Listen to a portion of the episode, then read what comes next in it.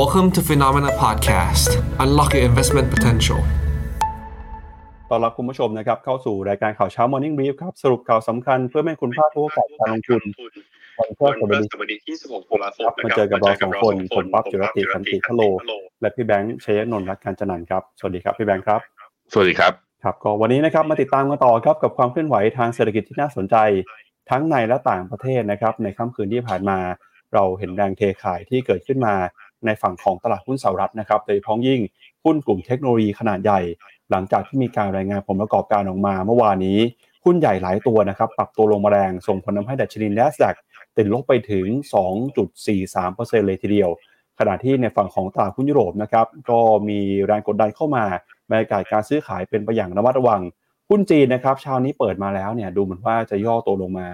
จากแรงกดดันของตลาดหุ้นสหรัฐด้วยเช่นกันนะครับช่วงนี้ยังไงเนี่ยการลงทุนยังคงต้องใช้ความระมัดระวังอยู่ แต่สิ่งที่เกิดขึ้นคือความชัดเจนเรื่องของการเมืองสหรัฐครับเมื่อวานนี้สหรัฐเนี่ยได้ตัวประธานสภาผู้แทนราษฎรคนใหม่แล้วนะครับเป็นสสชื่อคุณไมค์จอห์นสันครับคนนี้เนี่ยเป็นพันธมิตรเป็นเพื่อนเอ่อเป็นคนที่อยู่ในฝั่งเดียวกับคุณโดนัลด์ทรัมป์ด้วยนะครับหลายคนก็กังวลว่า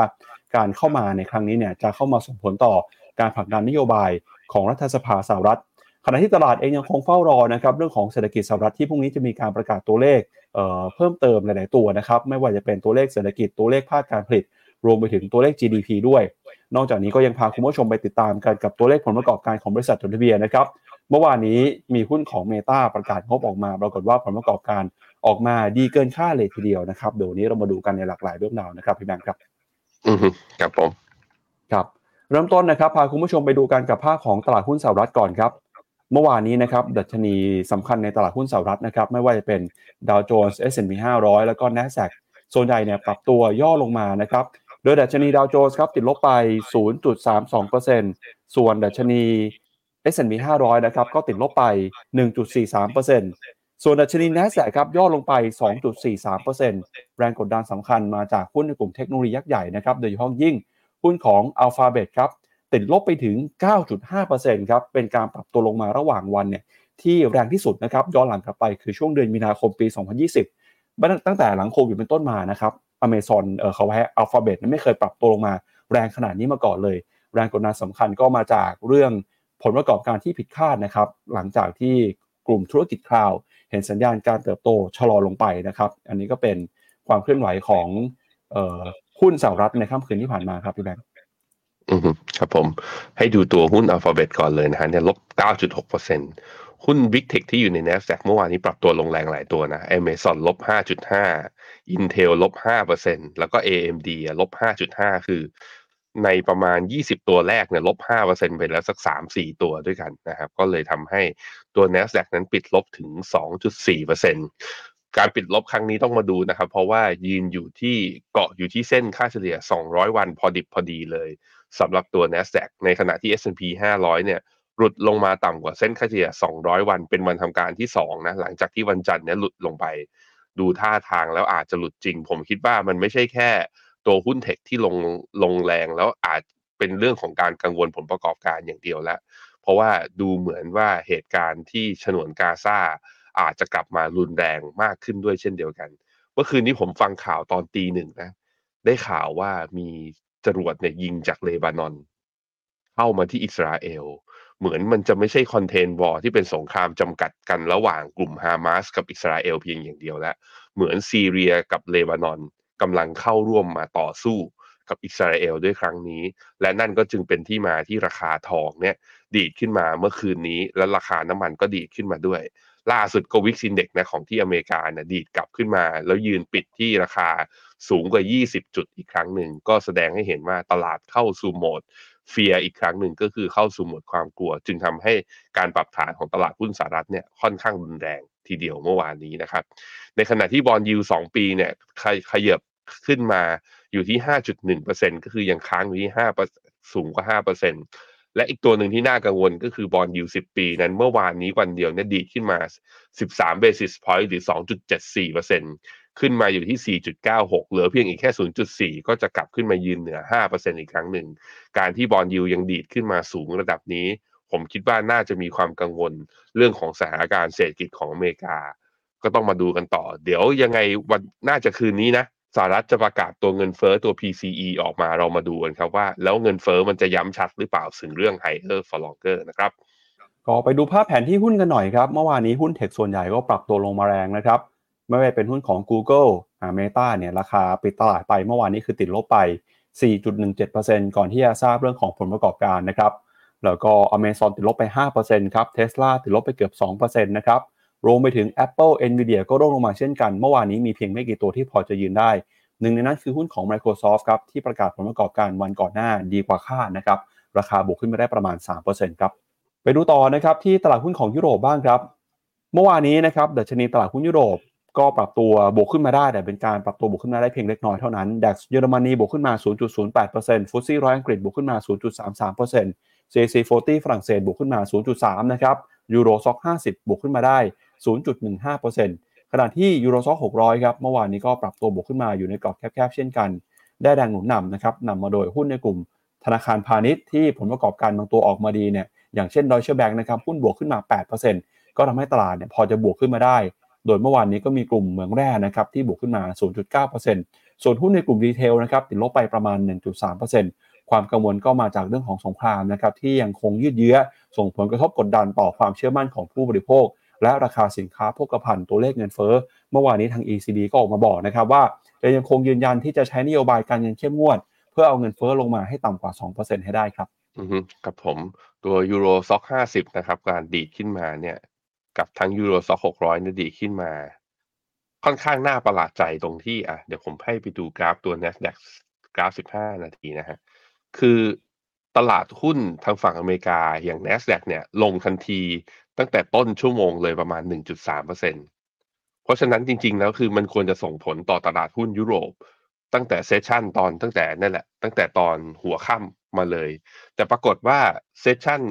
ทางฝั่งหัวค่ำก่อนเที่ยงคืนเนี่ยคือตลาดหุ้นยุโรปไม่ได้ลงตามตลาดหุ้นสหรัฐนะ อันนี้คือความน่าแปลกใจอย่างหนึ่งคือ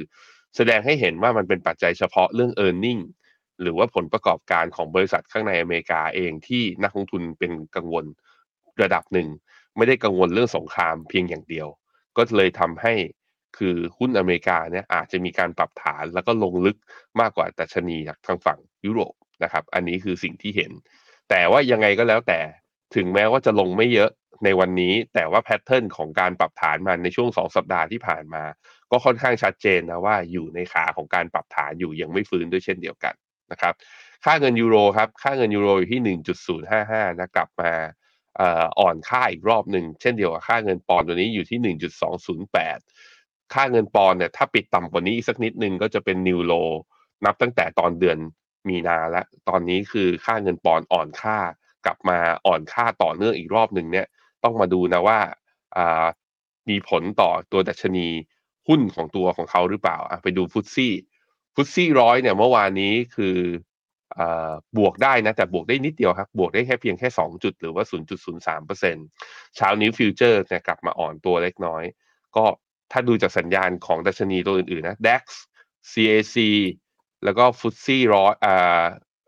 CAC 40 แล้วก็ไอตัวฟุตซี่ร้อยเนี่ยสามตัวนี้นี่ก็คือถึงแม้จะไม่ได้ลงหลักหนักเมื่อคืนนี้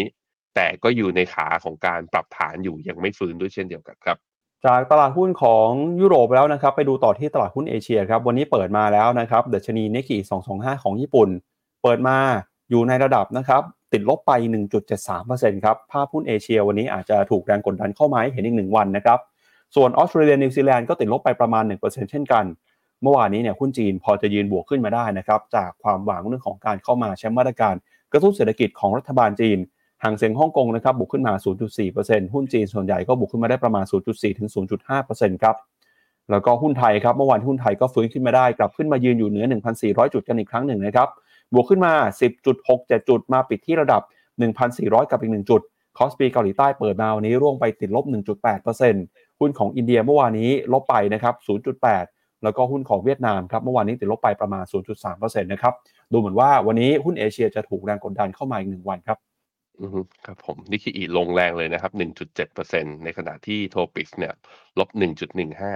นิเคอีเนี่ยมีเส้นค่าเฉลี่ย 200 วัน ซึ่งอยู่ที่ฟิวเจอร์ชี่50%ของคลื่นขาขึ้นเนี่ย อยู่แถวๆประมาณสัก 3,200 จุด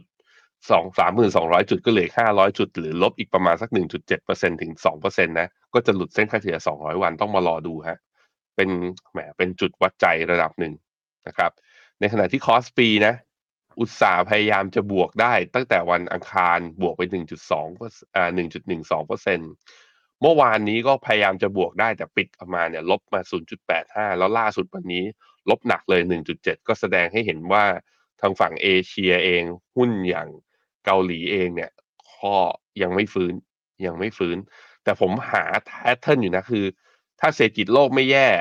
เอ่อผลประกอบการน่าจะออกมาดีการปรับฐานอย่างเงี้ยเดี๋ยวก็ต้องมีเด้ง rebound ปัญหาคือมันจะเด้ง rebound ตรงไหนเพราะเนี่ยลองกางฟิโบนัชชีออกมาแล้วคือ ตั้งแต่หลุดตรงแถวแถวสองพันสี่ร้อยยี่สิบห้าจุดสำหรับคอสปีมาเนี่ย คือมันไม่เอ่อมันก็แทบจะไม่มีแนวรับอยู่ข้างล่างอะเพราะฉะนั้นอาจจะลงได้ลึกทีเดียวสำหรับเกาหลีนะครับ เอ่อฮั่งเส็งยังไม่เปิดนะ H-share ยังไม่เปิดเดี๋ยวรอเปิดแล้วเดี๋ยวค่อยมาวิเคราะห์กัน ไต้หวันก็ลงแรง 1.6%นั่นหมายความว่านั่นหมายความว่าเซตที่เมื่อวานเนี้ยบวกไปถึงทะลุเกิน 20 จุดนะ แล้วมีแรงขายตั้งแต่เซสชันบ่ายลงมาเนี่ย จากบวก 20 กว่าจุดเหลือบวก 10 จุด ปิดแท่งเกือบจะโลสุดของวันเนี่ย แปลว่าวันนี้น่าจะลงต่อการเด้งรีบาวยังไม่ฟื้น ยังไม่ฟื้นนะทุกคน แล้วถ้าเซตหลุด ประมาณหนึ่งอ่า เอ๊ะ ผมเคยลากไว้แล้วนี่ทำไมมันหายไปไหน ขออีกทีนะ Fibonacci retrace ขอเป๊ะๆหน่อย ขอเป๊ะๆอยากดูด้วย เผื่อตัวเองจะเข้าช้อน จริง ๆ เมื่อวานเนี้ยเมื่อเมื่อวานนี้คือ ผมกับคุณเจษอะเปิด long position ไป ไม่ใช่เมื่อวาน เปิดไปก่อนหน้านั้น แล้วมันก็มีเด้ง rebound แล้วผมก็ปิด long ในไอตัวเซตห้าสิบ futures ตั้งแต่ session ตอนเที่ยงเลย ตั้งแต่ session เช้า แล้วก็กลับหน้า short ด้วยเพราะฉะนั้นตอนที่ผมถือ short อยู่ แต่ว่าพร้อมปิดทุกเมื่อนะ พร้อมปิดทุกเมื่อ ถามว่าแล้วตรงไหนเนี่ย เห็นไหมมันมีแนวฟิบ o นัชชีร้อยหกสิบเอ็ดจุดแปดถ้านี่เป็นขา corrective wave นะหนึ่งพันสามร้อยเก้าสิบสี่อยู่บริเวณเนี้ย ถ้าลงมาถึงตรงนี้อีกทีหนึ่งแล้วไม่หลุดนะ ผมอาจจะเปิดลองอีกรอบหนึ่ง แต่ถ้าลงมาแล้วหลุดแล้วไหลเนี่ยโอ้ถือช็อตยาวๆครับ ถือช็อตข้ามไป แล้วดาวไซด์ข้างล่างมันจะเปิดที่สองร้อยหกสิบเอ็ดจุดแปดคือต่ำกว่าพันสองก็จะมีโอกาสด้วยเช่นเดียวกัน ซึ่งโหมันตอบไม่ง่ายจริง ๆ คือเห็นแล้วก็ ไม่อยากไม่ไม่ไม่กล้าพูดอะว่ามันอาจจะเห็นก็ได้ เพราะถ้าเห็นแบบนั้นมันแปลว่า สงครามที่อิสราเอลกับกลุ่มฮามาสทะเลาะกันอยู่ณตอนนี้อาจจะขยายวงจริง ๆ ซึ่งอย่างนั้นมันจะบดบังเซนติเมนต์ทั้งหมดเลยที่บอกว่าเฮ้ยเออร์เน็งผลประกอบการออกมาโอเคอ่าเป็นคอนเทนวอลประเทศอื่นไม่ได้เกี่ยวข้องเขาไม่ใช่ผู้ผลิตน้ำมันอะมันจะไม่ใช่แบบนั้นละภาพมันจะแบบความกลัวมันจะปกคลุมตลาดมากขึ้น เพราะฉะนั้นไม่อยากเขียนภาพนั้นให้ทุกคนกลัวรวมถึงตัวเองด้วย เพราะมันไม่ดีกับฟอร์ดในภาพรวมขอรอดูแล้วกันนะครับอะพี่ปั๊บครับครับไปดูต่อนะครับที่ราคาสินค้าโภคภัณฑ์ครับอย่างที่พี่แบงค์บอกไปเมื่อสักครู่นะครับตอนนี้เนี่ยราคาทองคำก็กลับขึ้นมา ปรับตัวขึ้นมาอีกครั้งหนึ่งแล้วนะครับ โดยได้แรงหนุนมาจากความกังวลเรื่องของความขัดแย้ง ความรุนแรงตะวันออกกลางนะครับ ล่าสุดเช้านี้ซื้อขายกันอยู่ที่ 1,986 ดอลลาร์ต่อทริอัลส์ครับ ส่วนที่ทางของราคาน้ำมันนะครับ ราคาน้ำมันในตลาดโลกตอนนี้เนี่ยก็เดินหน้าปรับตัวขึ้นไปต่อ เมื่อคืนนี้บวกขึ้นมาได้ประมาณ 2%ครับ ล่าสุดราคาน้ำมันดิบ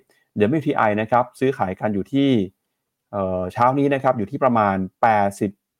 5 ดอลลาร์ต่อแบเรล ส่วนราคาน้ำมันเบรนท์นะครับ 90 ดอลลาร์ต่อแบเรลนะครับ ก็ยิ่งสงครามยืดเยื้อ มีความเสี่ยง มีความรุนแรงมากขึ้น ทองคำก็ทำหน้าที่เป็นสินทรัพย์ปลอดภัยนะครับ ส่วนน้ำมันก็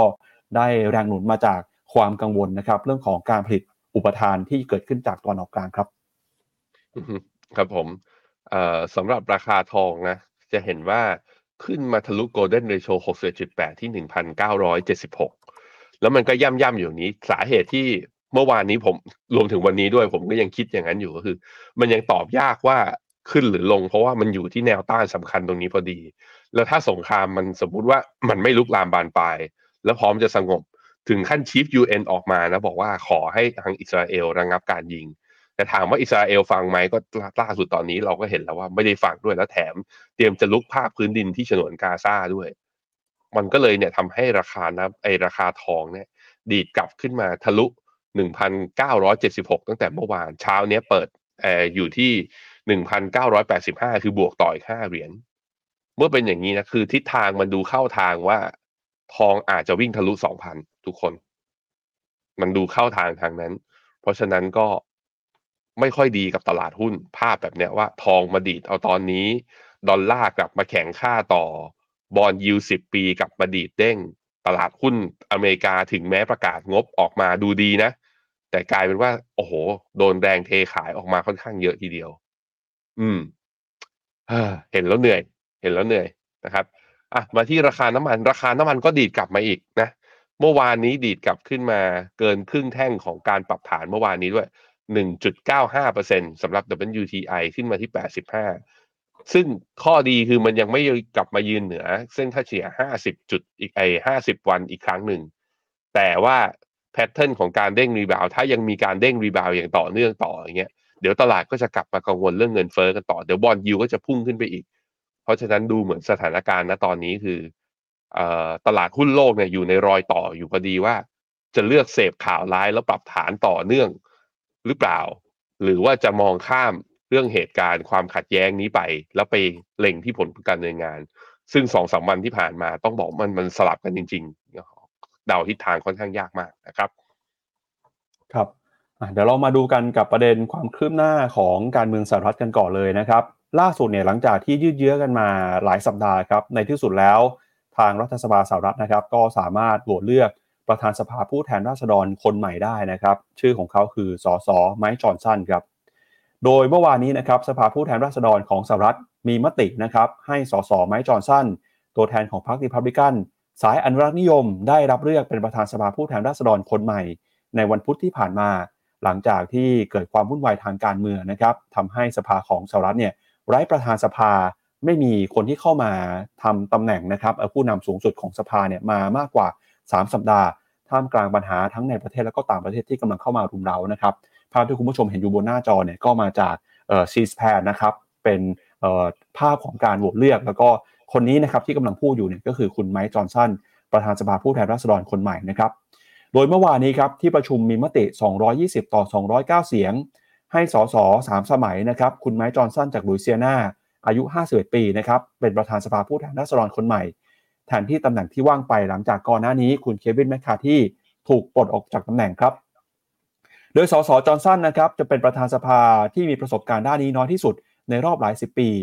โดยในจดหมายถึงสมาชิกสภาเนี่ยเขาก็บอกว่าให้ความมั่นสัญญาว่าจะเดินหน้าร่างกฎหมายงบประมาณ ที่เลยกำหนดเวลา แล้วก็จะทำให้แน่ใจนะครับว่าจะไม่มีการปิดหน่วยงานรัฐบาลหรือว่า government shutdown เมื่องบประมาณปัจจุบันจะหมดลงวันที่ 17 พฤศจิกายนนี้ แล้วก็มีโจทย์มากมายนะครับที่กำลังรอให้ประธานสภาคนใหม่เข้ามาแก้ไข ไม่ว่าจะเป็นการแก้ไขปัญหาการจัดการงบประมาณกว่า 16,000ล้านดอลลาร์เพื่อช่วยเหลือนะครับอิสราเอลยูเครน แล้วก็เรื่องของความมั่นคงบริเวณพรมแดนสหรัฐ ที่ประธานาธิบดีโจไบเดนออกมาร้องขอ เพราะว่าตอนนี้เนี่ยสมาชิกของพรรครีพับลิกันสนับสนุนอิสราเอลแล้วก็เรื่องของความมั่นคงทางพรมแดนอย่างท่วมท้น แต่นั้นก็ตามนะครับก็ยังมีฝั่งที่เห็นต่าง เรื่องของการให้ความช่วยเหลือในการทำสงครามครั้งนี้ครับพี่แบงค์ครับผมเอ่อนโยบายที่เขาอ่าจะได้รู้นะว่าประธานสภาชุดนี้จะไปต่อรองอะไรกับทำเนียบขาวนะ นโยบายที่คุณจอห์นสันสมัยที่เป็นอ่าสอสอจากหลุยเซียนาเนี่ยที่ให้ความสำคัญนะคือ การปฏิรูประบบตรวจคนเข้าเมืองให้เข้มข้นมากขึ้น คือเขามีนโยบายกึ่งๆ ไปทางโดนัลด์ทรัมป์กีดกันผู้อพยพนิดนึงนะสองก็คือเพิ่มงบประมาณทางด้านความมั่นคงภายในประเทศ ก็คืองบประมาณด้านกลาโหมเรื่องการป้องกันประเทศ อันนี้ก็เป็นแบบสายอนุรักษ์นิยมแบบรีพับลิกันตรงๆเลยสามอันนี้ก็รีพับลิกันสุดๆ ก็คือมีนโยบายแบบว่าสนับสนุนการลดภาษี แต่เป็นการลดภาษีพร้อมกับควบคุมระอาค่าใช้จ่ายของรัฐบาล เพราะฉะนั้นก็จะเป็นคนที่เจรจากับทำเนียบข่าวแล้วทำเนียบเฉาอาจจะชอบคนคนนี้นะคุณโจไบเดนอาจจะชอบคนคนนี้ น้อยกว่าชอบคุณเควินแมคกาที่สิบเจ็ดพฤษภาใช่ไหมเอ้ยสิบเจ็ดพฤศจิกาใช่ไหมพี่ปับ๊บที่เดี๋ยวงบประมาณฉุกเฉินนี้จะหมด แล้วจะมาต่อรองกันอีกทีหนึ่งผมคิดว่าต่อรองเรื่องนี้อาจมันเริ่มเห็นชัดอีกเรื่องหนึ่งก็คือ เอ่ออันนี้อาจจะเป็นเหตุผลหนึ่งหรือเปล่าที่กดดัน แล้วทำให้นักลงทุนไม่สบายใจ เพราะได้คนที่เป็นอนุรักษ์นิยมมากขึ้น มาเป็นประธานสภา แล้วการต่อรองเรื่องการขอลดงบประมาณค่าใช้จ่ายในขณะที่คุณโจไบเดนเพิ่งขอนะงบประมาณเอาไปก่อก็เรียกว่าเอาไปลุยช่วยเหลืออิสราเอลแล้วเอาไปช่วยเหลือยูเครนเพิ่มขึ้น แน่นอนมันก็ต้องตามมาด้วยการตัดลดงบประมาณส่วนอื่น ๆ หรือไม่ต้องมาดูฮะว่าคุณไมค์จอห์นสันจะเดินเกมนี้ ต่างจากคุณเควินแมคคาที่อย่างไรบ้างนะครับครับในขณะที่เรื่องการเมืองนะครับยังรอความชัดเจนอยู่เรื่องของการเงินก็มีความวุ่นวายไม่แพ้กันนะครับ หลังจากที่ผลตอบแทนของพันธบัตรรัฐบาลสหรัฐอายุ 10 ปี เดินหน้าขึ้นไปนะครับทะลุแตะระดับ 5%เนี่ยซึ่งเป็นจุดที่สูงที่สุดในรอบกว่า 16 ปีนะครับตอนนี้ตลาดก็ค่อนข้างกังวลครับว่า สถานการณ์จากบอลยูที่เพิ่มสูงขึ้น จะนำไปสู่วงจรอุบาทในตลาดตราสารหนี้นะครับ วงจรอุบาทหรือว่า vicious vicious cycle เนี่ยครั้งนี้เนี่ยมันมีอะไรที่ต้องกังวลบ้างนะครับ ก็เริ่มมาตั้งแต่การที่ผลตอบแทนนะครับของพันธบัตรรัฐบาลปรับตัวขึ้นมาสูงสุดในรอบกว่า 16 ปี เป็นตัวสะท้อนนะครับว่าตลาดตราสารหนี้ครับตอนนี้กำลังเผชิญกับแรงขายตราสารหนี้ตัวที่เป็นระยะยาวนะครับมากที่สุดในรอบกว่า 40 ปีครับที่ผ่านมานะครับธนาคารกลางสหรัฐเนี่ยก็พยายามใช้นโยบายการเงินเข้มงวด เพื่อที่จะเข้ามาควบคุมเศรษฐกิจไม่ให้ร้อนแรงเกินไป ในยุคที่เงินเฟ้อเดินหน้าปรับตัวสูงขึ้น ที่ผ่านมาเฟดก็ใช้นโยบายนะครับที่เข้มงวดมากขึ้นเรื่อยๆ ไม่ว่าจะเป็นการเดินหน้าขึ้นดอกเบี้ย รวมไปถึงการใช้นโยบาย QT ด้วยนะครับเฟดออกมาประกาศเป้าหมายนะครับใช้นโยบาย QT หรือว่าการลดงบดุล ผ่านการขายสินทรัพย์ต่างๆนะครับหนึ่งในนั้นก็คือตราสารหนี้ด้วยนะครับเป้าหมาย QT ของเฟดเนี่ยจะอยู่ที่ประมาณปีละ 720,000 ล้านดอลลาร์ครับ แต่เงื่อนไขตอนนี้แตกต่างกับตอนที่เฟดประกาศใช้ QT ก่อนหน้านี้นะครับ ก็คือตอนนี้เนี่ยต้นทุนทางการเงินกำลังเดินหน้าปรับตัวเพิ่มสูงขึ้น ผลตอบแทนของพันธบัตรระยะยาวกำลังเดินหน้าปรับตัวทำจุดสูงสุดใหม่ในรอบหลายสิบปีนะครับทำให้ตลาดกลับมามีความกังวลครับว่า ยิ่ง bond yield เพิ่มสูงขึ้นแบบนี้ แต่เฟดก็ยังคงเดินหน้าทำ QT เนี่ยแบบนี้นะครับจะส่งผลต่อตลาดตราสารหนี้ต่อไป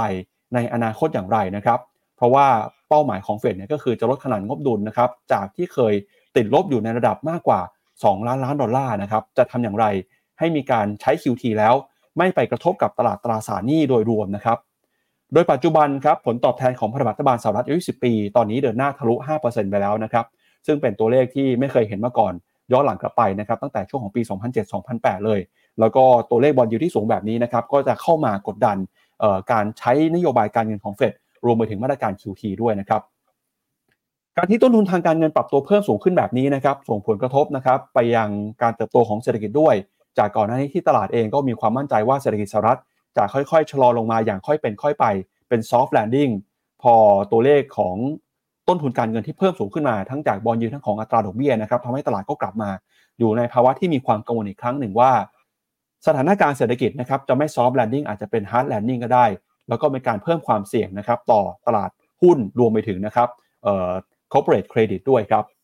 แล้วก็นอกจากนี้นะครับตลาดเองก็จับตากันกับการประกาศตัวเลขเศรษฐกิจครับ ในวันนี้เนี่ยตามเวลาของสหรัฐนะครับ จะมีการเปิดเผยตัวเลข GDP ในไตรมาสที่ 3 มุมมองของตลาดเองก็แตกต่างกันไปนะครับ เดี๋ยวเราไปดูกันหน่อยฮะว่า ตอนนี้ตลาดมองเรื่องของตัวเลข GDP ที่จะประกาศในค่ำคืนนี้อย่างไรนะครับ ถ้าไปดูจากข้อมูลของ investing.com ครับเราก็จะเห็นว่าคาดการณ์ของตลาดในค่ำคืนนี้นะครับ investing.com เนี่ยมองว่า GDP ครับจะรายงานนะครับอยู่ที่ประมาณ 4.2%ครับจากไตรมาสก่อนหน้านะครับที่ออกมาอยู่ที่ 2.1%ครับแต่อย่างไรก็ตามเนี่ยตัวเลขนี้ก็มีความแตกต่างกันนะครับ ตามมุมมองของออแต่ละสำนักครับ กระทรวงพาณิชย์เนี่ยมีกำหนดการจะเปิดเผยนะครับ คิดเป็นเวลาในประเทศไทยก็คือคืนนี้เวลาหนึ่งทุ่มครึ่งครับธนาคารสหรัฐสาขาแอตแลนตานะครับในตัวเลขของ GDP now ระบุว่า GDP ไตรมาส 3 อาจจะขยายตัวได้ถึง 5.4%ดังวิเคราะห์เนี่ยบอกว่าจะโต4.2%ขณะที่บูมเบอร์นะครับบอกว่าจะโตอยู่ที่ประมาณสัก 4.7%ครับตัวเลขนี้นะครับจะเป็นตัวสะท้อนถึงการเติบโตเศรษฐกิจของไตรมาสที่ 3 หลังจากที่เศรษฐกิจเนี่ยเผชิญกับความเสี่ยงต่างๆ เพิ่มมากขึ้น ไม่ว่าจะเป็นนะครับเรื่องของการจับจ่ายใช้สอยของผู้บริโภค ที่ได้รับผลกระทบนะครับจากต้นทุนค่าครองชีพ แล้วก็ราคาสินค้า ราคาพลังงานที่ปรับตัวเพิ่มสูงขึ้น นอกจากนี้นะครับผลของบอลยูที่ปรับตัวสูง ก็จะกระทบกับความเชื่อมั่นของผู้บริโภคในไตรมาสที่ 3 นี้ด้วย ตัวเลขไตรมาสที่ 3 นี้นะครับก็จะกลายเป็นตัวเลขที่เข้ามาสะท้อนให้เห็นว่าแนวโน้มเศรษฐกิจสหรัฐในช่วงต่อไป จะเติบโตไปในทิศทางไหนครับพี่แบงค์อืมครับผม QT นะอ่าตอนนี้เนี่ย ตั้งแต่เดือนกันยาเป็นต้นมานะอ่าทำอยู่ทั้งหมดสองประเภทสินทรัพย์ก็คือตัว US Treasury เนี่ยออกมาเนี่ยต่อเดือนนะเดือนละเก้าหมื่นล้านเหรียญสหรัฐ กับตัว MBS คือ Mortgage Backed Security อยู่ที่หนึ่งอ่าสามแสนห้าหมื่นล้านเหรียญสหรัฐ รวมสองอันก็คือประมาณหนึ่งแสนสองหมื่นห้าพันล้านเหรียญสหรัฐต่อเดือน โดยที่เฟดเขาบอกว่าจะเนี่ย อันนี้คือแม็กแล้วนี่คือแม็กสปีดของการทำ QT จะมีไปจนถึงประมาณสิ้นสุดไตรมาสหนึ่งของปี 67 คือปีหน้า หลังจากนั้นน่ะปริมาณการทำ QT จะลดลง จากแสนสองอาจจะลงมาเหลือหนึ่งแสนหรืออาจจะลงมาต่ำกว่านั้น อันนั้นต้องไปรอดูการประชุมครั้งต่อไปอะข่าวนี้ถามว่าทำไมต้องเร่งให้เร็วนะตอนนี้ผมคิดว่าส่วนหนึ่งอะมันก็อย่างที่เราเคยวิเคราะห์กันไปแล้วก็นักเศรษฐศาสตร์หลายคนเคยพยายามจะบอกกันไว้พี่ปับ๊บ ส่วนหนึ่งก็บอกว่าจะลดเงินเฟ้อให้ได้ อาจจะหมายถึงว่าต้องทำให้เศรษฐกิจชะลอ ต้องทำให้คนหยุดจับจ่ายใช้สอยทำให้กิจกรรมทางเศรษฐกิจมันหยุดลงบ้าง QT เนี่ยพอทำไปเนี่ยมันทำให้ถึงแม้เฟดจะไม่ได้ขึ้นดอกเบี้ยต่อ แต่ถ้ายังทำ QT ต่อเนื่อง ดอกเบี้ยก็ยังมีโอกาสที่จะเพิ่มขึ้นอยู่ นั่นจึงเป็นสาเหตุที่ทำไมเหล่า hedge fund เนี่ยส่วนหนึ่งเนี่ยถึงช็อตอ่า US Treasury ทั้งตัวระยะยาวนะตัว 10 ปี 30 ปีเนี่ยเป็นปริมาณมากที่สุด นับตั้งแต่เคยมีแบบว่า hedge fund ทำการ short มาในรอบ 10-20 ปีที่ผ่านมา อันนั้นคือมุมหนึ่ง hedge fund อาจจะเห็นมองเห็นถึงเรื่องนี้ แต่ว่าเมื่อตอนต้นสัปดาห์เราก็เห็นแล้วนะ ก็ความเห็นของคุณบิลแอคแมนเอ่อ Pershing Capital ซึ่งเป็นหนึ่งในกองทุนที่ทำการ shortตัว US Treasury อยู่ เขาก็ทำการปิด position ช็อตไปแล้วนะ บอกว่า ไปมากกว่านี้ อาจจะเขาเรียกว่าอาจจะไม่ได้ เพราะนักลงทุนอาจจะพอไปกลัวสงครามมากๆ อาจจะมีความต้องการซื้อบอลเนี่ยกลับมา แล้วทำให้บอลยิวไม่สูงกว่านี้ก็ได้ แต่สิ่งที่เราเห็นอยู่นะตอนนี้ก็คือเนี่ยเอาถ้าเอาสั้น ๆเลย คือบอลยูทั้งตัว 2 ปี 10 ปีและ 30 ปี ยังค้างอยู่ในระดับสูง พอมันยังค้างอยู่ในระดับสูง ความกลัวจึงยังปกคลุมตลาดอยู่นะตอนนี้ และหนึ่งในนั้นหนึ่งในกลไกที่ตลาดไม่ค่อยพูดถึง ว่าแล้วก็ทำให้บอลยูสูงขึ้นด้วย นั่นก็คือตัว QT ตัวที่เรารายงานกันวันนี้นะครับ ครับอะงั้นเดี๋ยวเราไปดูข้อมูลกันนะครับ ว่า QT ที่ประกาศออกมาเนี่ย ตอนนี้นะครับเป็นยังไงบ้างแล้วก็แนวโน้มเป็นยังไงอย่างที่พี่แบงค์เอ่อวิเคราะห์ให้ดูเมื่อสักครู่นี้นะครับ ตอนนี้เนี่ยเอ่อตัวเลขครับของตราสารหนี้ที่ธนาคารกลางสหรัฐมีการถือครองอยู่เนี่ยก็ค่อยๆ ลดขนาดลงมาจากการใช้มาตรการ QT นะครับพี่แบงค์อืมครับผม ครับอะไปดูภาพต่อไปครับ ก็อันนี้เป็นฝั่งของ Fed e a r n i n g Deposit นะครับ ว่าช่วงที่ผ่านมาเนี่ยตัวเลขนี้ก็ปรับตัวลงมาเรื่อยๆนะครับครับ ไปดูต่อนะครับในมุมมองของออตลาดบ้างฮะว่าอตอนนี้เนี่ยก็ตัวเลขก็กำลังปรับตัวลดลงมาเรื่อยๆนะครับหลังจากที่ตัวเลขหนี้กำลังเดินหน้าปรับตัวเพิ่มสูงขึ้นไปนะครับ อันนี้เป็นเอ่อ Treasury เอ่อ Debt นะฮะที่ปรับตัวเพิ่มขึ้นมา ในช่วงหลายปีที่ผ่านมานะครับแนวโน้มยังปรับตัวเพิ่มสูงขึ้นอยู่นะครับ ครับอ่าแล้วก็เป็นการเปรียบเทียบครับ ตัวเลข QT กับเอ่อ Fed Reserve Repurchase Facility นะครับ ที่ตัวเลข RRP เนี่ยก็กำลังเอ่อปรับตัวลดลงมาเรื่อยๆนะครับ อืม อันนี้ก็แสดงให้เห็นนะว่าอ่า bank reserve ที่ถือที่เฟดเนี่ยก็ยังอยู่ในระดับสูง แต่ตัว reverse repurchase ไอตัวที่ทำไปตอนไอช่วงของ SVB เนี่ยก็คือน่าจะเริ่มปรับลดลงมาแล้ว เริ่มปรับลดลงมา เพราะฉะนั้นคือ ถ้าดูแล้วมันไม่ได้มีเซอร์ไพรส์อะไรในแง่ของจะเกิด recession หรือเกิดวิกฤตสถาบันการเงินอะไรอย่างช่วงไตรไตรมาสหนึ่งที่ผ่านมา การที่ balance sheet ของเฟดจะโตกลับไปอีกรอบหนึ่งดูค่อนข้างลำบาก เพราะฉะนั้นมันจะกลับไปโตได้หรือเฟดจะหยุด QT และทำ QE ได้ ผมตอนเนี้ยสำหรับผมนะ มันเหลือแค่เหตุผลเดียวคือเศรษฐกิจอเมริกาเข้าสู่ recession ซึ่งตอนนี้คือทุกคนไม่ได้พูดคำว่า recession ไปเลย เพราะตลาดก็ค่อนข้างมั่นใจว่าอเมริกาสามารถเลี่ยง recession ได้ และการ higher for longer ไปเนี่ยมันทำให้แค่เศรษฐกิจอเมริกาชะลอ แต่ถึงขั้นติดลบหรือเปล่า ตลาดยังไม่ได้มองเห็นแบบนั้น เพราะฉะนั้นก็ช่วงเวลาแบบนี้นะ recession ไม่เกิด ดอกเบี้ยยังค้างอยู่สูง ความเสี่ยงไอสงครามยังมีอยู่ โหแม้แต่ e a r n i n g ที่ออกมาสวยๆ จากทางฝั่งอเมริกา ก็ช่วยตลาดยังไม่ค่อยได้นะยังพยุงไม่ค่อยอยู่เลยนะให้กำลังใจทุกคนฮะรอกันไป ผมคิดว่าโอกาสการลงทุนมันยังอยู่ในไตรมาสสี่ผมยังเชื่ออย่างนั้นนะ เพียงแต่ว่าทั้งเดือนตุลามันเนี่ยมันยังไม่ใช่เวลาของเรานะครับครับเราก็จะเห็นว่าตัวเลขหนี้สาธารณะของสหรัฐนะครับ ตอนนี้เนี่ยก็กำลังปรับลงไปเรื่อยๆนะครับจากการใช้นโยบายการเงินที่เข้มงวดมากขึ้นนะครับ ทั้งตัวเลขของ mortgage backed security แล้วก็เรื่องของ ตราสารนี้แล้วก็บอลที่มีการถือครองอยู่ด้วยนะครับอะอันนี้ก็จะเห็นนะทั้งตัว MBA MBS เองแล้วก็ US Treasury เองเนี่ยถูกขายมาอย่างต่อเนื่องจากมาตรการ QT เนี่ยนับตั้งแต่นู่นเลย นับตั้งแต่กลางปี 2022 ที่ผ่านมาอะอย่างที่เราเห็น ส่วนวงเงินเขาแบบว่ารวมกันตั้งแสนสองนะแต่ขายจริง ๆ เนี่ย ก็อาจจะยังไม่ถึง เพราะวิธีการทำ QT ของเฟดณตอนนี้คือ พี่ปั๊บเขาไม่ได้เร่งขายเลยทันที ประธานโทษครับ เพราะเขารู้เพราะเขารู้ว่าถ้าเร่งขายมันจริงอะบอลยูไม่อยู่ที่จุดนี้หรอกคงพุ่งไปสูงมากกว่านี้นั้นวิธีของเขาคือ ถ้ามีตัวที่ครบกำหนดครบ maturity เนี่ยเขาไม่ซื้อก็แค่ปล่อยไหลไป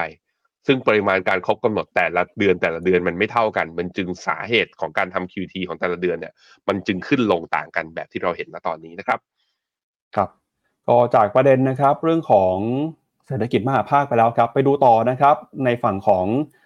ผลประกอบการของบริษัทจดทะเบียนบ้างครับ เมื่อคืนนี้เนี่ยเมตานะครับก็มีการประกาศผลประกอบการไตรมาสที่ 3 ที่ผ่านมาครับเดี๋ยวชวนที่แบงค์ไปดูราคาหุ้นของเมตาหน่อยนะครับว่าเป็นยังไงบ้างฮะดูเหมือนว่าเมื่อคืนนี้เนี่ยราคาช่วงปิดตลาดเมตาติดลบไปประมาณ4%นะครับแล้วก็ประกาศผลประกอบการออกมา ราคา after hour ก็ยังติดลบไปต่อด้วยนะครับแต่ภาพอาจจะดูขัดกับสิ่งที่เมตาออกมาพูดเมื่อคืนนี้หน่อยคือ ตัวเลขผลประกอบการของเมตาเนี่ยไม่ได้แย่นะครับ ดีกว่าค่าซะด้วยซ้ำแต่หุ้นกลับปรับตัวลงมาเดี๋ยวไปดูราคาหุ้นก่อนแล้วเดี๋ยวไปดูกันว่าเกิดอะไรขึ้นครับอะเดี๋ยวถ้าดูที่ e a r n i n g ของเขานะ จากใน Trading View เนี่ยจะเห็นว่าเอ่อ e a r n i n g เนี่ยเซอร์ไพรส์จากสิ่งที่ตลาดคาดบวกมา 20%ทีเดียว และกำไรเนี่ยทะลุ 4 เหรียญต่อหุ้นเป็นครั้งแรกโอ้โหเป็นครั้งแรกในรอบตั้งแต่จัดตั้งบริษัทมาเลย ดูทุกอย่างดูดี แต่ตลาดเนี่ยดิ่งนะลบไป 4% แล้วราคา after hour ตอนนี้ลบอยู่ 3.35%คือลงมาอีก 10 เหรียญ ถ้าลงอีกสิบเหรียญแปลว่าจะเป็นการหยุดหลุดต่ำกว่าเส้นค่าเฉลี่ยหนึ่งร้อยวัน เป็นครั้งแรกนับตั้งแต่ทะลุมาเมื่อตอนต้นเดือน กรกฎาต้นเดือนมกราตอนต้นปี เออ เนี่ยเนี่ยมันก็อันนี้เป็นเหตุผลหนึ่งที่บอกว่าเฮ้ยงบมันออกมาไม่ได้แย่นะ แต่ตลาดไม่ตอบรับกับงบครับ ทุกคน มันจึงทำให้ถ้าเป็นอย่างนี้แล้วกองเมกะเทนเหนื่อยหน่อยนะช่วงนี้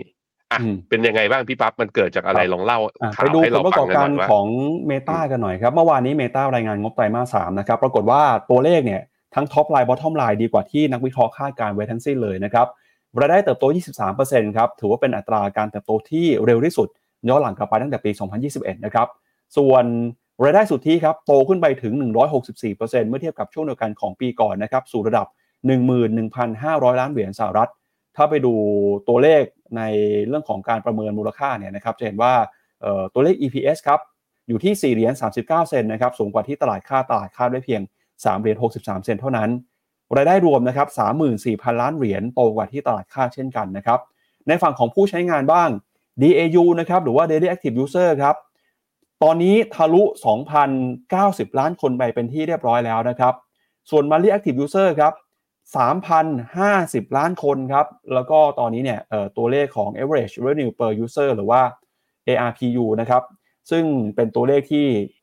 เฉลี่ยนะครับว่าคนที่ใช้งานบนแพลตฟอร์มของ Meta เนี่ยสามารถสร้างรายได้กับบริษัทได้เท่าไหร่ ตอนนี้เนี่ยหคนก็อยู่ที่ประมาณ 11เหรียญ23 เซนนะหรือว่าประมาณ 300เกือบเกือบ400 บาทเลยทีเดียวครับ การเติบโตในรอบนี้ครับ เติบโตขึ้นมาจาก core business เลยนะครับ ที่เห็นการฟื้นตัวมาจากช่วงของปี 2022 ครับ ทำให้ตัวเลขของรายได้เนี่ยปรับตัวขึ้นมาอย่างมีนัยสำคัญ ถ้าใครจำไม่ได้ตอนนั้นเกิดอะไรขึ้นนะครับ ช่วงของปี 2022 สิ่งที่ Meta ได้รับผลกระทบก็คือ Apple ครับเขามีการเปลี่ยนแปลงเรื่องของระบบรักษาความปลอดภัยนะครับทำให้แอปพลิเคชันแพลตฟอร์มต่างๆเนี่ยไม่สามารถเข้าถึงข้อมูลส่วนตัวของผู้ใช้งานได้ พอเป็นแบบนั้นนะครับ Apple เนี่ยที่จำเป็นต้องอาศัยข้อมูลส่วนตัว ในการยิงแอดยิงโฆษณา ก็รายได้หายไปเป็นสัดส่วนที่เยอะมากเลยครับ แต่ตอนนี้เนี่ยเขามีการปรับเปลี่ยนนะครับระบบข้อมูล แล้วก็แก้ไขปัญหานะครับ เพื่อรับมือกับการเปลี่ยนแปลง iOS privacy ที่เปลี่ยนแปลงกันตั้งแต่ปี 2021 นะครับ ส่งผลทำให้รายได้ของ Meta ก็ค่อยๆปรับตัวเพิ่มขึ้นมานะครับ จนฟื้นตัวขึ้นมาอยู่ในระดับล่าสุดในที่สุดครับ ในไตรมาสที่ 4 นะครับ Meta ก็คาดหวังว่ารายได้เนี่ยจะยังคงเติบโตขึ้นไปนะครับ จาก 36,000 ล้านเหรียญ จะขึ้นไปทะลุ 40,000 ล้านเหรียญด้วย แล้วก็แนวโน้มนะครับจะเติบโตประมาณ 19%เมื่อเทียบกับช่วงเดียวกันของปีก่อน สิ่งที่ Meta กำลังจะทำต่อไปนะครับในปี 2024 ก็คือเขาบอกว่าจะเพิ่มสัดส่วนการลงทุนใน AI มากขึ้น นอกจากนี้เนี่ยก็มีในฝั่งของ Engineering แล้วก็ Computing นะครับที่เข้ามาใช้ทรัพยากรเพื่อที่จะพัฒนาเทคโนโลยีใหม่ๆ ให้เติบโตมากขึ้น ส่วนที่น่าสนใจคือฝั่งของ Meta Reality Lab นะครับที่เป็นเทคโนโลยี Metaverse เนี่ยตอนนี้ก็ยังคงใช้งบประมาณมหาศาลเลยครับในการลงทุนนะครับ ในไตรมาสที่ผ่านมาเนี่ยก็ขาดทุนไปประมาณ 3,700 ล้านเหรียญสหรัฐนะครับ หลังจากที่มีการรายงานผลประกอบการครับ CEO คุณมาร์คซักเกอร์เบิร์กก็บอกนะครับว่าตอนนี้เวลาใช้งานในแอปเฉลี่ยต่อคนใน Facebook เนี่ยกำลังเพิ่มขึ้นมานะครับออยากชวนคุณผู้ชมคุยหน่อยครับว่า ตอนนี้ยังใช้ Facebook ใช้ Instagram กันอยู่หรือเปล่า ใช้มากใช้น้อยมากกว่าตอนในอดีตเป็นอย่างไรบ้างนะครับ ก็ Facebook เขาบอกว่าตอนนี้เนี่ยคนใช้งาน Facebook เพิ่มมากขึ้นประมาณ 7%นะครับ Instagram ใช้งานเพิ่มขึ้นมาเป็น 6%จากระบบแนะนำโพสต์แล้วก็บอก AI จะเป็นการทุนหลักในไตรมาสที่ 4 แล้วก็ปีหน้าของ Meta ด้วย CFO บอกนะครับว่ารายได้โฆษณาที่เพิ่มสูงขึ้นมาเนี่ยปัจจัยหลักมาจากกลุ่มลูกค้าที่ขายสินค้าออนไลน์ แล้วก็ธุรกิจ Reality Lab นะครับรายได้ลดลงไป Meta บอกว่า Reality Lab ที่ขาดทุนเป็นสิ่งที่ประเมินไว้อยู่แล้วนะครับ เพราะว่าสะท้อนว่าบริษัทยังคงลงทุนเพิ่มในส่วนนี้ตลอด แล้วก็ t r e s ครับซึ่งเป็นแอปพลิเคชันใหม่เนี่ยตอนนี้มีผู้ใช้งาน MAU นะครับผู้ใช้งานต่อเดือนเนี่ยอยู่ที่ประมาณ 100 ล้านบัญชีครับพี่แบงค์เอ่อช่วงไตรมาสที่ผ่านมาพี่แบงค์ใช้ Facebook มากขึ้นหรือว่าน้อยลงยังไงบ้างครับ มือถือผมไม่มีแอป Facebook ผมลบออกไป ครับ สาเหตุเป็นเพราะมันกินเวลาไปเยอะ เอาจริงๆนะก็เลยลบออกไปแล้วก็ใช้เท่าที่ตอนที่เราแบบว่านั่งอยู่ที่หน้าโน้ตบุ๊กแล้วก็มีจอคอมเท่านั้นแหละ เอาไว้ดูเผื่อแบบปีใครทักทึกอะไรเข้ามา แต่ก็เห็นด้วยว่าคนก็กลับมาเสพสื่อโซเชียลมีเดียกันค่อนข้างเยอะ โดยเฉพาะอย่างช่วงแบบอย่างคนไทยอะช่วงตั้งแต่การเมืองที่ผ่านมามาสงครามอะไรพวกนี้จริง ๆ ตอนนี้เราเสพข่าวกันผ่านโซเชียลแพลตฟอร์มกันหมดแล้ว มันไม่ได้เราไม่ได้เสพกันทางสื่อทีวีงั้นก็เนี่ยมันก็เลยเป็นที่มาไงว่าพี่ปั๊บรายผู้ผู้ใช้งานก็เติบโตถูกไหมรายได้ก็เติบโตกำไรก็เติบโต รายได้โฆษณาทำสถิติสูงสุดอีกต่างหากแต่หุ้นลง มันเหมือนกับหุ้นตอนนี้คือนักลงทุนไม่ได้แคร์เรื่องผลการงาน ไปแคร์ outlook ในอนาคตมากกว่าว่า จะมีอะไรเซอร์ไพรส์หรือเปล่า แล้วก็มีความกลัวปกคลุมตลาดอยู่นะครับ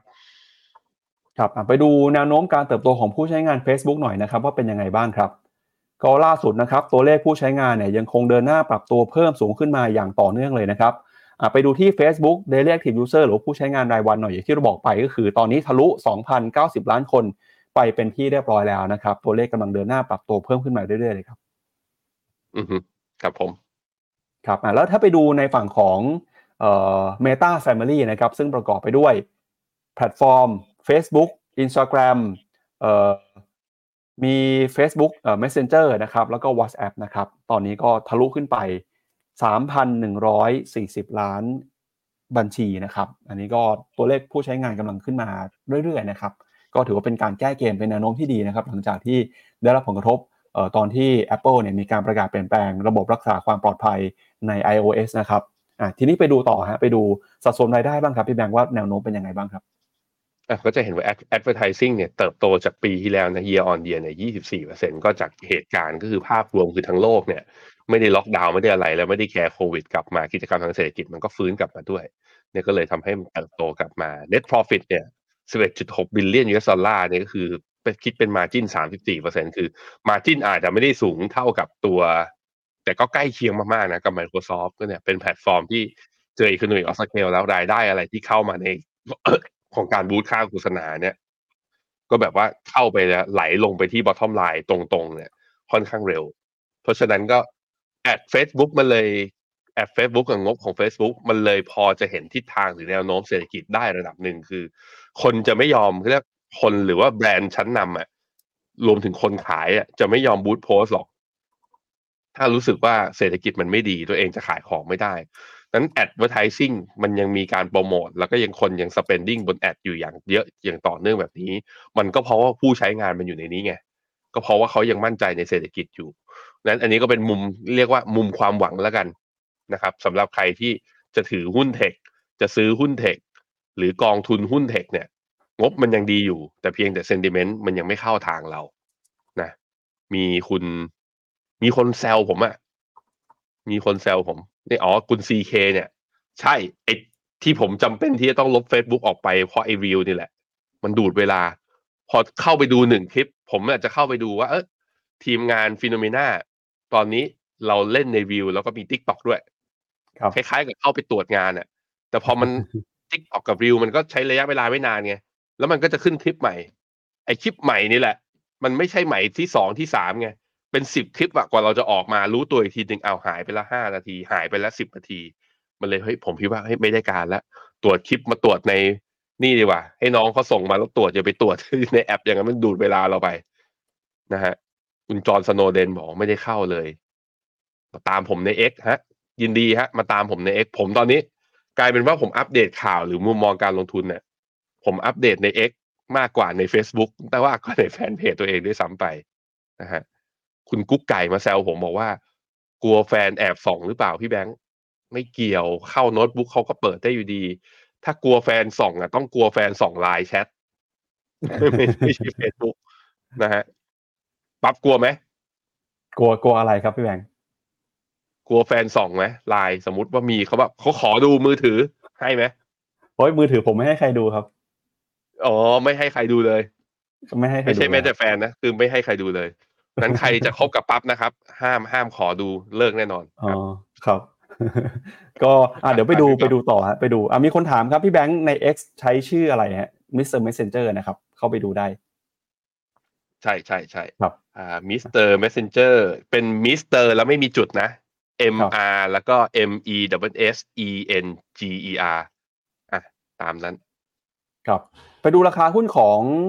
Meta หน่อยครับ แม้ว่าราคาหุ้นในวันทำการที่ผ่านมาจะปรับตัวลงไปนะครับ แต่ราคาหุ้นตั้งแต่ต้นปีหรือว่า year to date เนี่ย Meta ยังคงเป็นหนึ่งในหุ้นที่ให้ผลตอบแทนสูงที่สุดในตลาดหุ้นสหรัฐในฝั่งของดัชนี S&P 500 อยู่นะครับ ก็ปีนี้เนี่ย year to date ยังบวกขึ้นมาอยู่ 143%ครับพี่แบงก์ก็เป็นรองเพียงแค่ หุ้นของ NVIDIA นะครับที่บวกขึ้นถึง 180%ฮะแต่ก็ดูแนวโน้มแล้วเนี่ยนะครับหุ้นหลาย ๆ ตัวในช่วงสัปดาห์ 2 สัปดาห์นี้ น่าจะเหนื่อยพอสมควร เพราะว่าอย่างหุ้นของ Google เนี่ยเมื่อคืนนี้ก็ติดลบไปประมาณ 9%นะครับก็ถือว่าเป็นปัจจัยที่เข้ามากดดันนะอย่างที่บอกไปคือ Meta เนี่ยยังถือว่า outperform market นะครับให้ผลตอบแทนดีกว่าค่าเฉลี่ยของตลาดโดยรวมครับถ้าเปรียบเทียบกันเนี่ยนะครับตอนนี้บวกขึ้นมาประมาณ 140%ขณะที่ดัชนี NASDAQ ร้อยนะครับ ให้ผลตอบแทนบวกขึ้นมาประมาณ 30%อยู่นะครับ อืมครับครับอะไปดูมุมมองนักวิเคราะห์หน่อยครับตอนนี้ 60ไร้คำแนะนำซื้อหุ้นของ Meta นะครับราคาปัจจุบันอยู่ที่ประมาณ 300 ดอลลาร์ราคาเป้าหมาย 373 ดอลลาร์ upside อยู่ที่ประมาณ 25%ครับหุ้นอีกหนึ่งตัวครับที่ช่วงนี้น่ากังวลนะครับก็คือหุ้นของ Alphabet บริษัทแม่ของ Google ครับเมื่อวานนี้เนี่ยมีการเปิดเผยผลประกอบการ แม้ว่าตัวเลขผลประกอบการนะครับรายได้ แล้วก็กำไรเนี่ย สูงกว่าที่ตลาดคาดจากธุรกิจโฆษณา แต่ปรากฏว่าในฝั่งของธุรกิจคลาวด์เนี่ยรายได้ออกมาต่ำกว่าคาด ส่งผลทำให้นะครับเมื่อวานนี้ราคาหุ้นของ Alphabet ติดลบไปถึง 9.6%ซึ่งเป็นการปรับตัวลงมาแรงที่สุดนะครับตั้งแต่ยุคโควิด -19 เป็นต้นมาเลยครับครั้งสุดท้ายที่ Alphabet เคยปรับตัวลงไปในระดับ 9-10%เนี่ยนะครับก็คือช่วงของเดือนมีนาคมปี 2020 ตอนนั้นเนี่ยอยู่ในช่วงของศูนย์กลางการแพร่ระบาดของโควิดพอดีเลยครับ สาเหตุสำคัญนะครับที่ทำให้ธุรกิจของ Alphabet รอบนี้ถูกแรงเทขายเกิดขึ้นก็เนื่องมาจาก Google Cloud ครับ มีรายได้นะครับอยู่ที่ประมาณ 8,400 ล้านดอลลาร์ต่ำกว่าที่ตลาดคาดการณ์ว่าอยู่ที่ประมาณ 8,600 ล้านดอลลาร์นะครับแล้วก็ค่าใช้จ่ายนะครับในการจัดหาทราฟฟิกหรือว่า TAC เนี่ยก็สูงกว่าที่ตลาดคาดการณ์ไว้เช่นกันนะครับก็ถือว่าเป็นความเสี่ยงความท้าทายนะครับในขณะที่ YouTube หรือว่าชอสของ Alphabet เนี่ยตอนนี้ก็กำลัง ต้องพยายามเร่งตัวนะครับเพื่อที่จะมาแข่งกับ TikTok นะครับที่ตอนนี้เนี่ยเอ่อ TikTok ครับมีผู้เข้าชมที่ประมาณ 70,000 ล้านวิวต่อวัน ขณะที่ตัวเลขกำลังเพิ่มขึ้นมาอย่างต่อเนื่องเลยตอนนี้ Alphabet หรือว่า YouTube แล้วก็ Shorts เองก็ต้องทำงานมากขึ้นนะครับ เพื่อที่จะดึงส่วนแบ่งหรือว่าให้คนเข้ามาใช้แอปพลิเคชันมากขึ้นครับ ไปดูหน่อยครับพี่แบงค์อ่าล่าสุดเนี่ยมุมมองของนักวิเคราะห์นะครับ 55 รายยังคงให้คำแนะนำซื้อหุ้นของ Alphabet นะครับขณะที่เมื่อวานนี้หุ้นตัวที่บวกขึ้นมาได้คือ Microsoft ครับ Microsoft รายงานผลประกอบการดีธุรกิจคลาวด์โตกว่าคาดนะครับ นักวิเคราะห์ 54 รายให้คำแนะนำซื้อครับ เดี๋ยวไปดูราคาในหน้าจอหน่อยว่าสัญญาณเทคนิคมีอะไรที่น่ากังวลบ้างครับ ผมให้ดูอย่างนี้พอที่ผมบอกว่างบมันยังดีอยู่นะ ดู Google นะอ่างบของเมื่อไตรมาสหนึ่งปี 2022กำไรออกมา 1.2 เหรียญ แล้วเนี่ยมันก็อยู่แถวๆเนี่ยนะหนึ่งเหรียญ ไม่เกิน 1.2 จนกระทั่งมาไตรมาสสองเนี่ย ของปีนี้ปี 2023 ขึ้นมา 1.4 แล้วไตรมาสสามที่เพิ่งประกาศงบไปเมื่อวานนี้ออกมากำไรคือโต 1.5 คือกำไรมันโตแล้ว คือมันแล้วมันไม่ใช่โตแค่ bottom line top line ก็โต แต่ตลาดเลือกที่จะมีการปรับฐาน9%มันมันแสดงให้เห็นไงว่าตลาด คือหาหาเรื่องที่จะอยากจะทุบหุ้นกลุ่มนี้ลงไปก่อน ผมก็เลยยังมองว่า ลงมาผมหาจังหวะซื้อนะอะอันนี้พูดตรงๆเลยว่า ยังหาจังหวะอยู่ แต่เพียงแต่ว่า พอมันลงแรงอย่างเงี้ย ก็ต้องกราฟทางเทคนิคมันเสียทรงอยู่แล้วแหละเพราะว่าเนี่ยมันเป็นการหลุดลงมาแล้วข้ามลงมาต่ำกว่าเส้นค่าเฉลี่ยหนึ่งร้อยวัน เป็นครั้งแรกนับตั้งแต่คือเราไม่เห็นเขาต่ำกว่าหนึ่งร้อยวันมาเลยนับตั้งแต่ตอนอเดือนมีนาปีสองไอต้นปีที่ผ่านมา เพราะฉะนั้นการปรับฐานอาจจะลงได้ลึกกว่านี้ต้องมารอดูกันครับนี่แล้วมันลงลึกได้ขนาดไหน ถ้าดูฟิบ b นัชชีของ wave ใหญ่ ๆ เลย wave นี้เนี่ยหกสิบเอ็ดจุดแปดก็อยู่ที่ร้อยยี่สิบเอ็ด เหรียญร้อยยี่สิบเอ็ดเหรียญก็แปลว่าลงได้อีกประมาณห้าเหรียญห้าเหรียญก็ประมาณทั้งสามสี่เปอร์เซ็นต์ไม่เกินนี้ ตรงนี้ก็จะเริ่มน่าน่ารับมากขึ้น ถ้าตรงนี้ยังหลุดอีกก็มีเส้นค่าเฉลี่ยสองร้อยวันนะฮะโอ้แต่ลงมาลึกอย่างนี้ก็คือมันมันมันมันทำลาย pattern ที่เป็น sideway up มาอย่างต่อเนื่องเนี่ย มันทำลายทิ้งไประดับหนึ่ง เพราะฉะนั้นรอบการปรับฐานแรงๆอาจจะแบบว่า โดยที่เกิดจากตัวแท่งเนี้ย อาจจะลงมาต่ำถึงเส้นค่าเฉลี่ย 200 ก็ได้ แต่ซึ่งถ้าเป็นอย่างนั้นจริงมันแปลว่า หุ้นทั้งอเมริกาแล้วก็หุ้นทั้งโลกอาจจะไม่เหลือด้วยนะ เพราะนี่คือ leading stock นี่คือกลุ่มพวกเนี่ย Apple Microsoft Amazon Alphabet Facebook แล้วก็ Tesla เนี่ยนี่คือกลุ่ม outperformer ที่ลากตลาดหุ้นทั้งโลกเนี่ยขึ้นมาได้ตอนครึ่งปีแรกของปี 2023 ถ้าเขาเริ่ม underperform มันก็แปลว่าหุ้นอาจจะไปต่อไม่ค่อยไหวเท่าไหร่ ก็เลยยังมีความหวังว่าอย่าเลย อย่าเพิ่งจบกันตอนนี้ คิดว่าอาจจะยังมีโอกาสอยู่ในขณะที่ Microsoft นะฮะมาดู Microsoft เปิดมาบวกไป 5%แต่ว่าตอนราคาปิดในบวกอยู่ 3%เนี่ย Microsoft เป็นหุ้นเพียงแค่ไม่กี่ตัวนะที่พองบออกมาแล้วคือ response ตามงบจริงก็คือบวกได้นะครับ นอกนั้นต้องรอ ก็จากผลประกอบการสหรัฐไปแล้วครับเดี๋ยวไปดูต่อที่ตลาดหุ้นจีนบ้างครับเมื่อวานนี้ตลาดหุ้นจีนปรับตัวบวกขึ้นไม่ได้จากข่าวที่เรารายงานกันไปนะครับไม่ว่าจะเป็นเรื่องของการประกาศใช้มาตรการกระตุ้นเศรษฐกิจครั้งใหญ่ของจีน การออกพันธบัตรนะครับรวมไปถึงการใช้นโยบายการคลังที่ขาดดุลเพิ่มมากขึ้นทำให้เมื่อวานนี้หุ้นจีนบวกขึ้นมาได้แต่ก็ตามเนี่ยบวกได้แค่วันเดียวนะครับวันนี้เปิดมาหุ้นจีนติดลบแล้วครับเซี่ยงไฮ้ Composite นะครับลบไป 0.3% China Fifty อาจจะยังบวกได้อยู่นะครับส่วนฮั่งเส็งฮ่องกงวันนี้เปิดมาก็ติดลบไปเล็กน้อยนะครับประมาณ 0.12%ครับเดี๋ยวเราจะพาคุณผู้ชมไปวิเคราะห์หน่อยนะครับว่าตอนนี้ตลาดมีความหวังอะไรกับตลาดหุ้นจีนบ้าง แล้วก็มาตรการที่จีนเข้ามาใช้เนี่ยจะเข้ามาหนุนนำสร้างความเชื่อมั่น ให้กับเศรษฐกิจจีนได้แค่ไหนนะครับเมื่อวานนี้ทางการของจีนเนี่ยก็มีการประกาศนะครับใช้นโยบายขาดดุลเรื่องของงบประมาณเพิ่มมากขึ้นนะครับแล้วก็มีการอนุมัติการออกพันธบัตรรัฐบาลมูลค่า 1 ล้านล้านหยวนด้วย หรือว่า 1.37 แสนล้านดอลลาร์ผ่านร่างกฎหมายที่จะอนุญาตให้รัฐบาลท้องถิ่นได้รับโคต้าในการออกพันธบัตร ในปีงบประมาณหน้า โดยมาตรการนี้เนี่ยก็มีเป้าหมายเพื่อที่จะกระตุ้นเศรษฐกิจครับข่าวนี้ก็ทำให้หุ้นเอเชียนะครับโดยพ้องยิ่งหุ้นจีนเมื่อวานนี้ปรับตัวบวกขึ้นมาได้ เพราะว่าตลาดก็มีมุมมองเชิงบวกนะครับว่ามาตรการของพันธบัตรที่สูงถึง1ล้านล้านหยวน จะเข้ามากระตุ้นเศรษฐกิจให้จีนแข็งแกร่งมากขึ้น โดยเม็ดเงินที่ได้จากการออกพันธบัตรในครั้งนี้นะครับจะนำไปเป็นทุนในโครงการสนับสนุนการบูรณะซ่อมแซม พื้นที่ประสบภัยพิบัติทางธรรมชาติของจีน แล้วก็มีการปรับปรุงโครงสร้างพื้นฐาน ด้านการระบายน้ำในเขตเมือง ให้จีนเนี่ยมีขีดความสามารถเพิ่มขึ้น ในการรับมือกับภัยพิบัติทางธรรมชาตินะครับนอกจากการใช้นโยบายการคลังแล้วเนี่ยนโยบายการเงินก็ถือว่าเป็นเรื่องสำคัญนะครับ เมื่อวานนี้เรารายงานข่าวออกไปบอกว่า นับตั้งแต่ที่คุณสีจิ้นผิงเข้ามาดำรงตำแหน่งพี่แบงก์ก็ตั้งข้อสังเกตว่าอาจจะเป็นครั้งแรกเลยหรือเปล่า ที่มีข่าวว่าผู้นำของจีนไปเยือนธนาคารกลางนะครับอืมอ่าก็เท่าที่ผมดูเนี่ยก็คือยังไม่เคยเห็นข่าวมาก่อนเช่นกันครับ น่าจะเป็นครั้งแรก ๆเลยนะครับ ปรากฏว่าตอนนี้ตลาดก็จับตากันว่า รัฐบาลจีนเนี่ยกำลังจะทำอะไรอยู่ มีโอกาสจะเข้าไปทำอะไรกับนโยบายการเงินหรือเปล่า มองได้2แง่ครับหนึ่งคือการเข้าไปพบเจ้าหน้าที่ระดับสูงของธนาคารกลางจีนเนี่ยอาจจะเป็นการเข้าไปให้กำลังใจ เข้าไปสนับสนุนนะครับการใช้นโยบายการเงินของจีนที่เป็นอยู่ตอนนี้ก็ได้ หรือ 2 คนก็มองว่าตอนนี้รัฐบาลจีนอาจจะเข้าไปแทรกแซงนะครับการใช้นโยบายการเงินของจีนครับ ช่วงก่อนหน้านี้มีข่าวนะครับว่าทางรัฐบาลจีนเนี่ยก็กำลังจะมีการปฏิรูปโครงสร้างครับของการใช้ระบบนโยบายการเงินมมีการปรับลดนะครับจำนวนเจ้าหน้าที่ใน PBOC วัฒนาคารกลางจีน แล้วก็ตอนนี้อีกหนึ่งองค์กรที่จะเข้ามามีบทบาท ในการใช้นโยบายการเงินในจีนเพิ่มมากขึ้นก็คือ Central Finance Commission หรือว่า CFC ครับที่สำนักข่าวต่างประเทศนะครับเขาก็วิเคราะห์กัน South China Morning Post ก็บอกว่า CFC เนี่ยนะครับจะเข้ามามีบทบาทมากขึ้น ในการใช้นโยบายการเงินของจีนต่อไปในอนาคต ซึ่งการเปลี่ยนแปลงการใช้นโยบายการเงิน หรือว่าการเปลี่ยนแปลงองค์กรที่กำกับดูแลตลาดการเงินเนี่ยจะเข้ามาส่งผลนะครับ ต่อความเชื่อมั่นในตลาดการเงินของจีนด้วยนะครับ ที่ผ่านมาครับ PBOC วัฒนาคารกลางจีน เพิ่งจะมีการปรับลดนะครับจำนวนเจ้าหน้าที่ 30 ตำแหน่ง คิดเป็นสัดส่วนเนี่ยประมาณ4%นะครับของจำนวนเฮดเคาที่อยู่ใน PBOC ซึ่งการปรับลดลงมาในครั้งนี้เนี่ยก็อยู่ในช่วงเวลาเดียวกันนะครับที่ทางการจีนก็มีการสนับสนุนให้ CFC นะครับซึ่งเป็นองค์กรหนึ่งที่อยู่ภายใต้การดูแลของพรรคคอมมิวนิสต์ครับให้เข้ามามีบทบาทเพื่อที่เข้าไปดูแลเรื่องของเสถียรภาพทางการเงิน แล้วก็นโยบายการเงินมากขึ้นนะครับ โดยตอนนี้ทางพรรคคอมมิวนิสต์จีนก็ทำงานอย่างใกล้ชิดกับ CFC นะครับแล้วตลาดก็กังวลว่า อำนาจที่เพิ่มขึ้นมาของ CFC เนี่ยจะเข้าไปบดบังแล้วก็ไปเปลี่ยนแปลงนะครับทำให้อำนาจของธนาคารกลางจีนที่มีอยู่ในปัจจุบันลดน้อยลงไปครับ สาเหตุที่ต้องมีการเปลี่ยนแปลงจำนวนเจ้าหน้าที่นะครับใน PBOC เนี่ยทางการจีนก็บอกว่าเนื่องมาจากนะครับต้องการจะปรับปรุงโครงสร้าง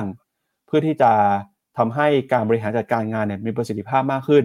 แล้วก็ก่อนหน้านี้นะครับทางจีนเองก็กำลังเผชิญกับปัญหาไม่เป็นเรื่องของปัญหาการคอร์รัปชัน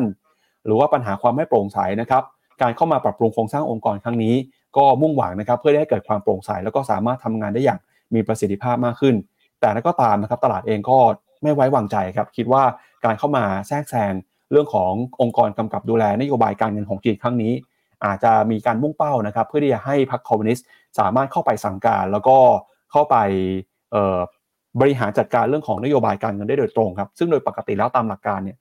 ฝั่งที่ดูแลนโยบายการเงิน ควรจะมีความอิสระ จากการเมืองนะครับ แล้วก็บริหารเศรษฐกิจเนี่ยโดยมุ่งเน้นข้อมูลที่มีอยู่ในปัจจุบันนะครับ โดยปราศจากการเข้าไปแทรกแซงของภาคการเมืองนะครับ ซึ่ง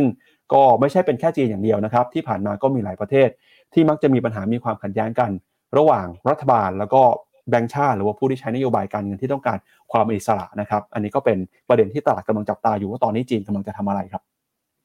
อืมครับผมอะไปดูตลาดหุ้นจีนนะฮะห่างเซ็งเมื่อวานเนี้เปิดตลาดมาบวกไปสองเปอร์เซ็นต์นะในขณะที่สองจุดห้าเปอร์เซ็นด้วยซ้ำเอสแชร์เนี่ยบวกไปสามเปอร์เซ็นแต่คุณดูดิ ปิดบวกไหม บวกแต่บวกเหลือห้าเปอร์เซ็นก็แสดงว่าลบภายในวันสองเปอร์เซ็นสำหรับห่างเซ็งส่วน S share เนี่ยปิดบวกเหลือเพียงแค่ 0.9%ก็คือลบ 2%ด้วยเช่นเดียวกัน แล้วก็เลยทำให้แท่ง candlestick เนี่ยถึงแม้จะปิดตลาดเป็นแดนบวก แต่ได้แท่ง candlestick สีแดง ซึ่งไม่ค่อยดีเท่าไหร่ แล้วก็กลับมายืนเหนือเส้นค่าเฉลี่ยระยะสั้นทั้ง2ไม่ได้ ก็เลยทำให้เช้านี้เปิดมาเนี่ยลบต่อนะก็ย่อลงต่อ แต่ว่าย่อลงไม่เยอะ ย่อลงไม่เยอะยังไม่ทำนิวโลเมื่อเทียบกับเมื่อตอนวันอังคารที่ผ่านมา แต่สถานการณ์ก็จะเห็นแล้วว่า คือ ถึงแม้จะมีความหวังในการกระตุ้นเศรษฐกิจในระยะสั้น ถึงแม้สีจิ้นผิง ท่านประธานาธิบดีนะจะไปคุยกับแบงก์ชาติแล้ว ตลาดเหมือนจะมีความมั่นใจ แต่คนที่ไม่มีความมั่นใจเนี่ย ก็เทขายภายในวันเป็นแรงกดดันต่อตลาดด้วยเช่นเดียวกัน แล้วผมคิดว่าก็เรื่องที่ฮามาสกับอิสราเอลก็น่าจะบิดเป็นแรงกดดันด้วยส่วนหนึ่งนี่แหละ ที่ทำให้ sentiment ของทางฝั่งเอเชีย และตลาดหุ้นทางฝั่งอเมริกายุโรปเนี่ยยังอยู่ในโหมดของการปรับฐานอยู่ในช่วงนี้ เพราะฉะนั้น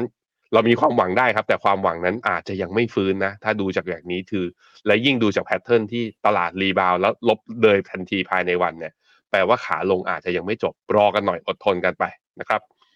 ครับ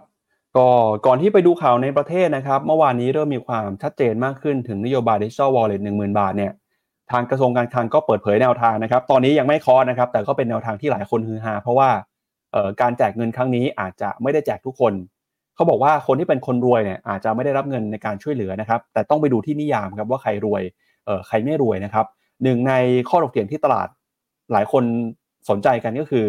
คนที่มีเงินเดือนมากกว่า 25,000บาทอ่า25,000 บาทเนี่ยนะครับอาจจะเข้าขายนี้ แล้วก็ไม่ได้รับเงินดิจิทัลวอลเล็ตหนึ่งหมื่นบาทด้วยนะครับ25,000 บาทต่อเดือนเนี่ยอาจจะถูกพิจารณาว่าไม่ได้เป็นคนที่ลำบากหรือว่าเป็นคนที่ยากจนแล้วนะครับ อันนี้น่าสนใจรายละเอียดจะเป็นยังไงเดี๋ยวมาดูกัน เดี๋ยวชวนพี่แบงค์อ่านคอมเมนต์คุณผู้ชมเช้านี้กันหน่อยครับ อือครับผม สวัสดีทุกคนนะครับ วันนี้เราไม่ได้ไลฟ์ทาง Facebook เพราะว่าตัวแพลตฟอร์มตัว StreamYard เขาบอกเองนะว่าของเขามีปัญหานะฮะ ก็เลยทำให้จำนวนผู้ชมหายไประดับหนึ่งวันนี้นะครับอะหวังว่าเขาจะแก้โดยเร็ว ผมคิดว่าพรุ่งนี้น่าจะกลับมาได้ ขอบคุณที่ถ้าใครที่แบบว่ามาจาก Facebook ได้ตามมาที่ YouTube ก็อะเดี๋ยวรอดูกันไปว่าพรุ่งนี้เขาจะแก้ไขได้ทันหรือเปล่า ไม่ใช่ความผิดของใคร ไม่ได้มีแบบว่าคุณเจษอยู่ข้างหลังแล้วมาปิดไลฟ์อะไรอย่างนี้ไม่มีนะฮะวันนี้ไม่มีครับครับเอ่อ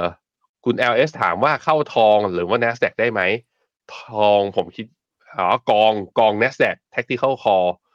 เอ่อผมว่าถ้ามองให้ยาวกว่านั้นอะถ้ามองให้ยาวกว่านั้นว่า ผ่านฤดูนี้ไปแล้วข้อดีคือมันย่อลงมาแล้วได้ของถูก แล้วเราเห็นแล้วว่าหุ้นกลุ่มเนี้ยเวลามันตลาดมันกลับมาเป็นขาขึ้น เขาคือ out เอ่อ out performer เขาคือผู้ชนะตัวจริงไง ผมเลยยังค่อนข้างมั่นใจในการถือระยะยาว อย่างตัวผมเองก็ใช้โอกาสในจังหวะนี้ในการทยอยซื้อ S F R M F ที่เป็นพวกกองเทคโดยเฉพาะอย่างเมกะเทนเนี่ยก็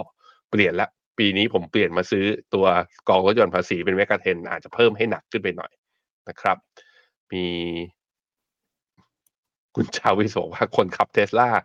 แฟนสองทุกวินาที เอ้ยเขาเรียกเป็นคนที่เขาเรียกว่า มีความไว้เนื้อเชื่อใจสูง ไม่ต้องส่องกันทุกวินาที โทรมาก็บอกว่าอยู่ไหนตามความจริงผมอะเป็นอย่างนั้นนะฮะเออใช่คุณจาวิสนางฟ้าน่ากลัวทุกตัวตอนเนี้ย ไอเซเว่นแมกนิฟิเออเจ็ดนางฟ้าตอนนี้คือเหนื่อยหลาย ๆ ตัวเลยนะสี่ห้าตัวทีเดียวนะครับ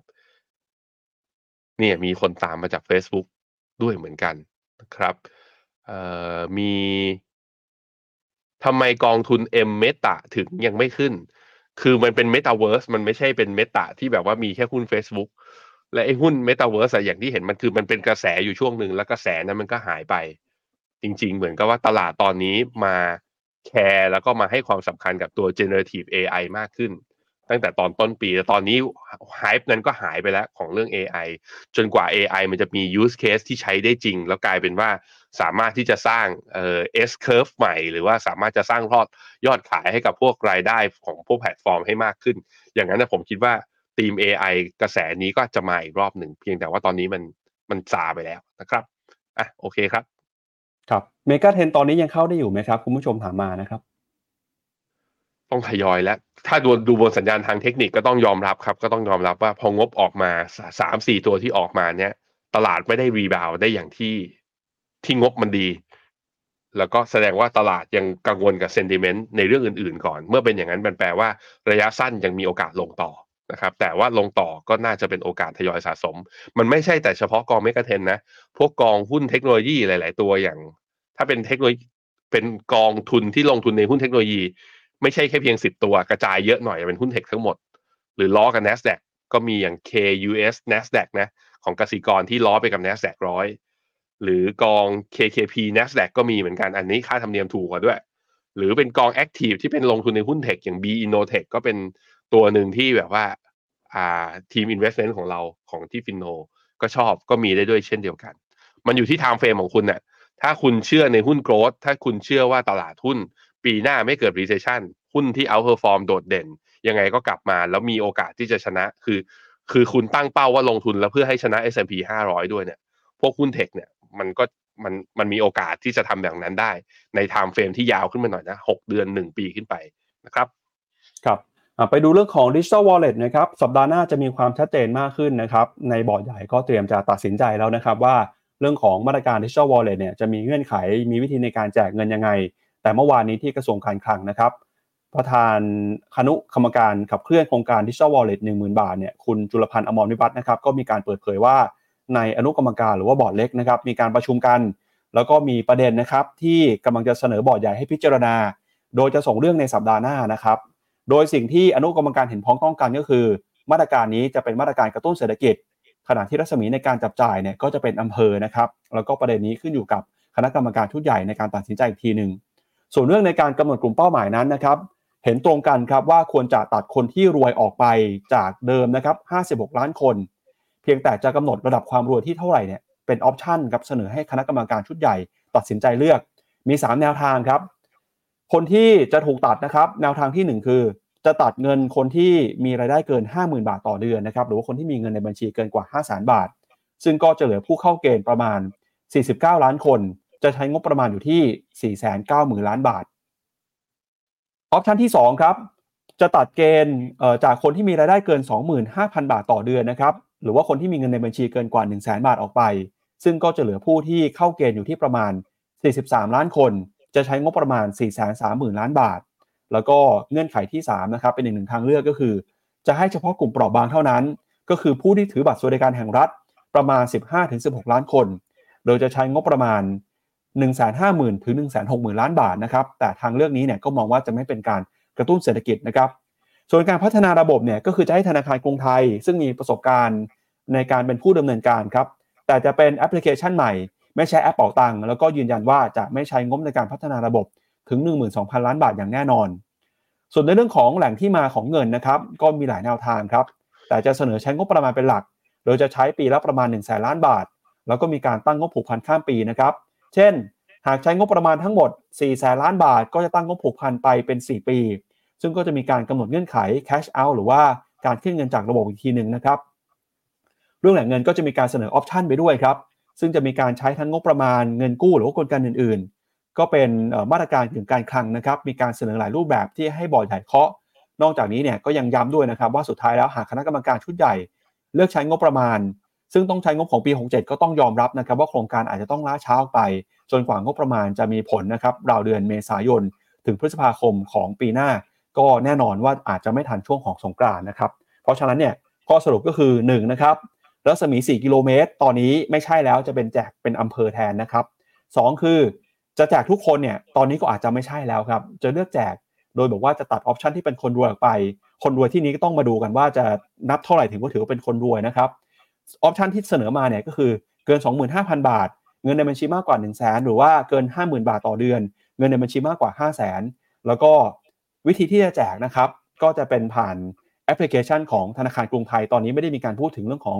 ระบบบล็อกเชนอะไรแล้วนะครับแล้วก็เรื่องของงบประมาณเนี่ยก็อาจจะมีการสรรหางบประมาณนะครับ ถ้าหากว่าไม่ทันก็จะต้องเป็นช่วงของปีหน้านะครับ หลังสงกรานต์เป็นต้นไปครับพี่แบงค์ นี่คัน อ่า ตัดคนรายได้เกินห้าหมื่นบาทออกไปเนี่ย งบประมาณลงไป ไม่ถึง ไม่ถึงแสนล้านนะ เหลือสี่แสนเก้าหมื่นล้านถ้าตัดเหลือสองหมื่นห้าบาท อ่าสองหมื่นห้าพันบาทขึ้นไปนะตัดทิ้ง ใครมีรายได้เท่านี้นะ คือไม่ให้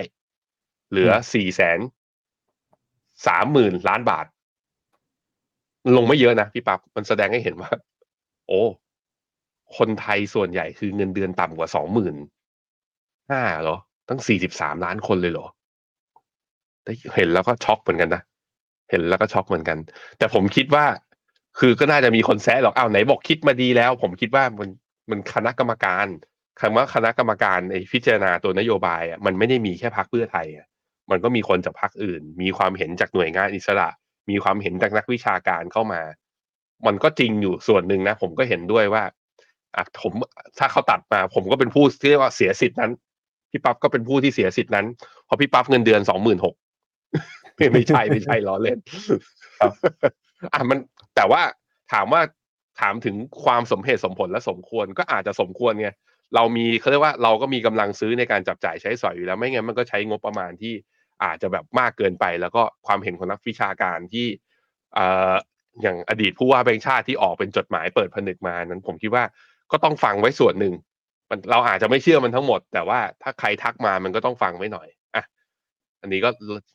ก็แปลว่าเดินหน้าแหละ ถ้าเป็นอย่างนี้นะค่อนข้างชัดแล้วแหละใครที่บอกว่าเฮ้ยเขาจะเดินไม่เดิน อันนี้มันเดินหน้าแล้ว ส่วนตรงปกไม่ตรงปก ผมคิดว่า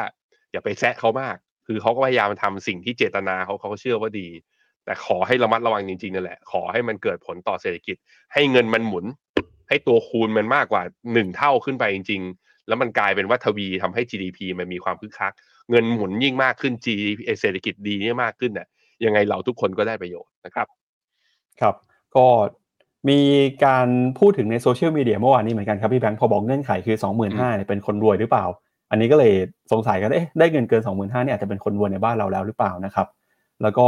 มีประเด็นเรื่องของการเงินด้วยก็คือเอ่อก่อนหน้านี้เนี่ยตลาดสูญเสียความเชื่อมั่นนะครับทำให้เห็นบอลยูปรับตัวเพิ่มสูงขึ้นมา แล้วก็ค่าเงินบาทอ่อนค่าไป ทีนี้พอเราเห็นว่ารัฐบาลเนี่ยอาจจะยอมถอยหรือว่ามีการเปลี่ยนแปลงเงื่อนไข บอลยูที่สูงขึ้นกับค่าเงินบาทที่อ่อนค่าไปก่อนหน้านี้จะสามารถกลับมาได้หรือเปล่านะครับ อันนี้น่าสนใจมากเดี๋ยวชวนที่แบงค์ไปดูภาพของตลาดหุ้นไทยแล้วก็ดูทิศทางของค่าเงินบาทว่าเป็นไงบ้างครับ อืมครับ ผมเช้านี้เอเชียเปิดมาแดงทุกตลาดนะบ้านเราไม่น่ารอดนะเมื่อวานนี้อุตสาห์ปิดได้สิบจุดสงสัยหลุดลงไปต่ำกว่าพันสี่รอบหนึ่งส่วนจะมีนิวโลหรือเปล่า ถ้าไม่มีน่าสนนะแต่ถ้ามีเนี่ย ข้างล่างพันสอง ทุกคนข้างล่างพันสองลึกอยู่ทีเดียว ในขณะที่ค่าเงินบาทเนี่ยเช้านี้กลับมาอ่อนค่าเบาๆอีกรอบหนึ่งอยู่ที่สามสิบหกจุดสามอุตสาห์แข็งมาได้อยู่ช่วงหนึ่งแล้วก็คิดว่าเฮ้ฟันโฟจะไหลเข้าหุ้นไทยได้ยังสรุปจนถึงตอนนี้นะฮะยังฮะตลาดยังกังวลกับความเสี่ยงที่อยู่รอบตัวเราอยู่ทั้งหมดเลยนะตอนนี้ รอกันต่อไปทุกคนให้กำลังใจครับครับแต่ที่น่าสนใจคือทองคำครับถ้าไปดูราคาทองคำในประเทศเนี่ยจากเงินบาทที่อ่อนค่า แล้วก็ราคาทองคำในตลาดโลกที่ปรับตัวเพิ่มสูงขึ้นมานะครับ phenomena.com/go ครับแสดงให้เห็นว่าราคาทองคำตอนนี้ ถ้าเกิดว่าเปิดตลาดมาเนี่ยอาจจะมีโอกาสทะลุขึ้นไป 34,000 บาทต่อ1บาททองคำนะครับซึ่งตัวนี้เนี่ยจะเป็นตัวเลขที่สูงที่สุดเป็น all time high ของราคาทองคำในประเทศเลยนะครับประมาณสัก 40,000อ่า34,000 34,100 34,200เนี่ยนะครับก็เอ่อทองคำยังคงทำหน้าที่ได้ดีนะครับในการเป็นสินทรัพย์ปลอดภัยช่วงที่เศรษฐกิจแล้วก็ตลาดมีความผันผวนแบบนี้นะครับถูกต้องครับ เอาละครับ นี่ก็เป็นทั้งหมดนะครับของรายการข่าวเช้า Morning Brief วันนี้นะครับ ขอบพระคุณคุณผู้ชมที่ติดตามกันครับ วันนี้เราสองคนและทีมงานลาไปก่อนนะครับพรุ่งนี้กลับมาเจอกันใหม่วันนี้สวัสดีครับ สวัสดีครับ ในโลกของการลงทุนทุกคนเปรียบเสมือนนักเดินทาง คุณล่ะเป็นนักเดินทางสายไหน กองนี้ก็ดี เทรนด์การลงทุนนี้ก็มา ใครว่าดีเราก็ไปหมดแต่ไม่ค่อย work ให้ Finnomena Exclusive บริการที่ปรึกษาการเงินส่วนตัว ที่พร้อมช่วยให้นักลงทุนทุกคนไปถึงเป้าหมายการลงทุน สนใจสมัครที่ f i n o m e f i n o m e n a e x c l u s i v e หรือ line at f i n o m e n a p o r t คำเตือนผู้ลงทุนควรทำความเข้าใจลักษณะสินค้าเงื่อนไขผลตอบแทน และความเสี่ยงก่อนตัดสินใจลงทุน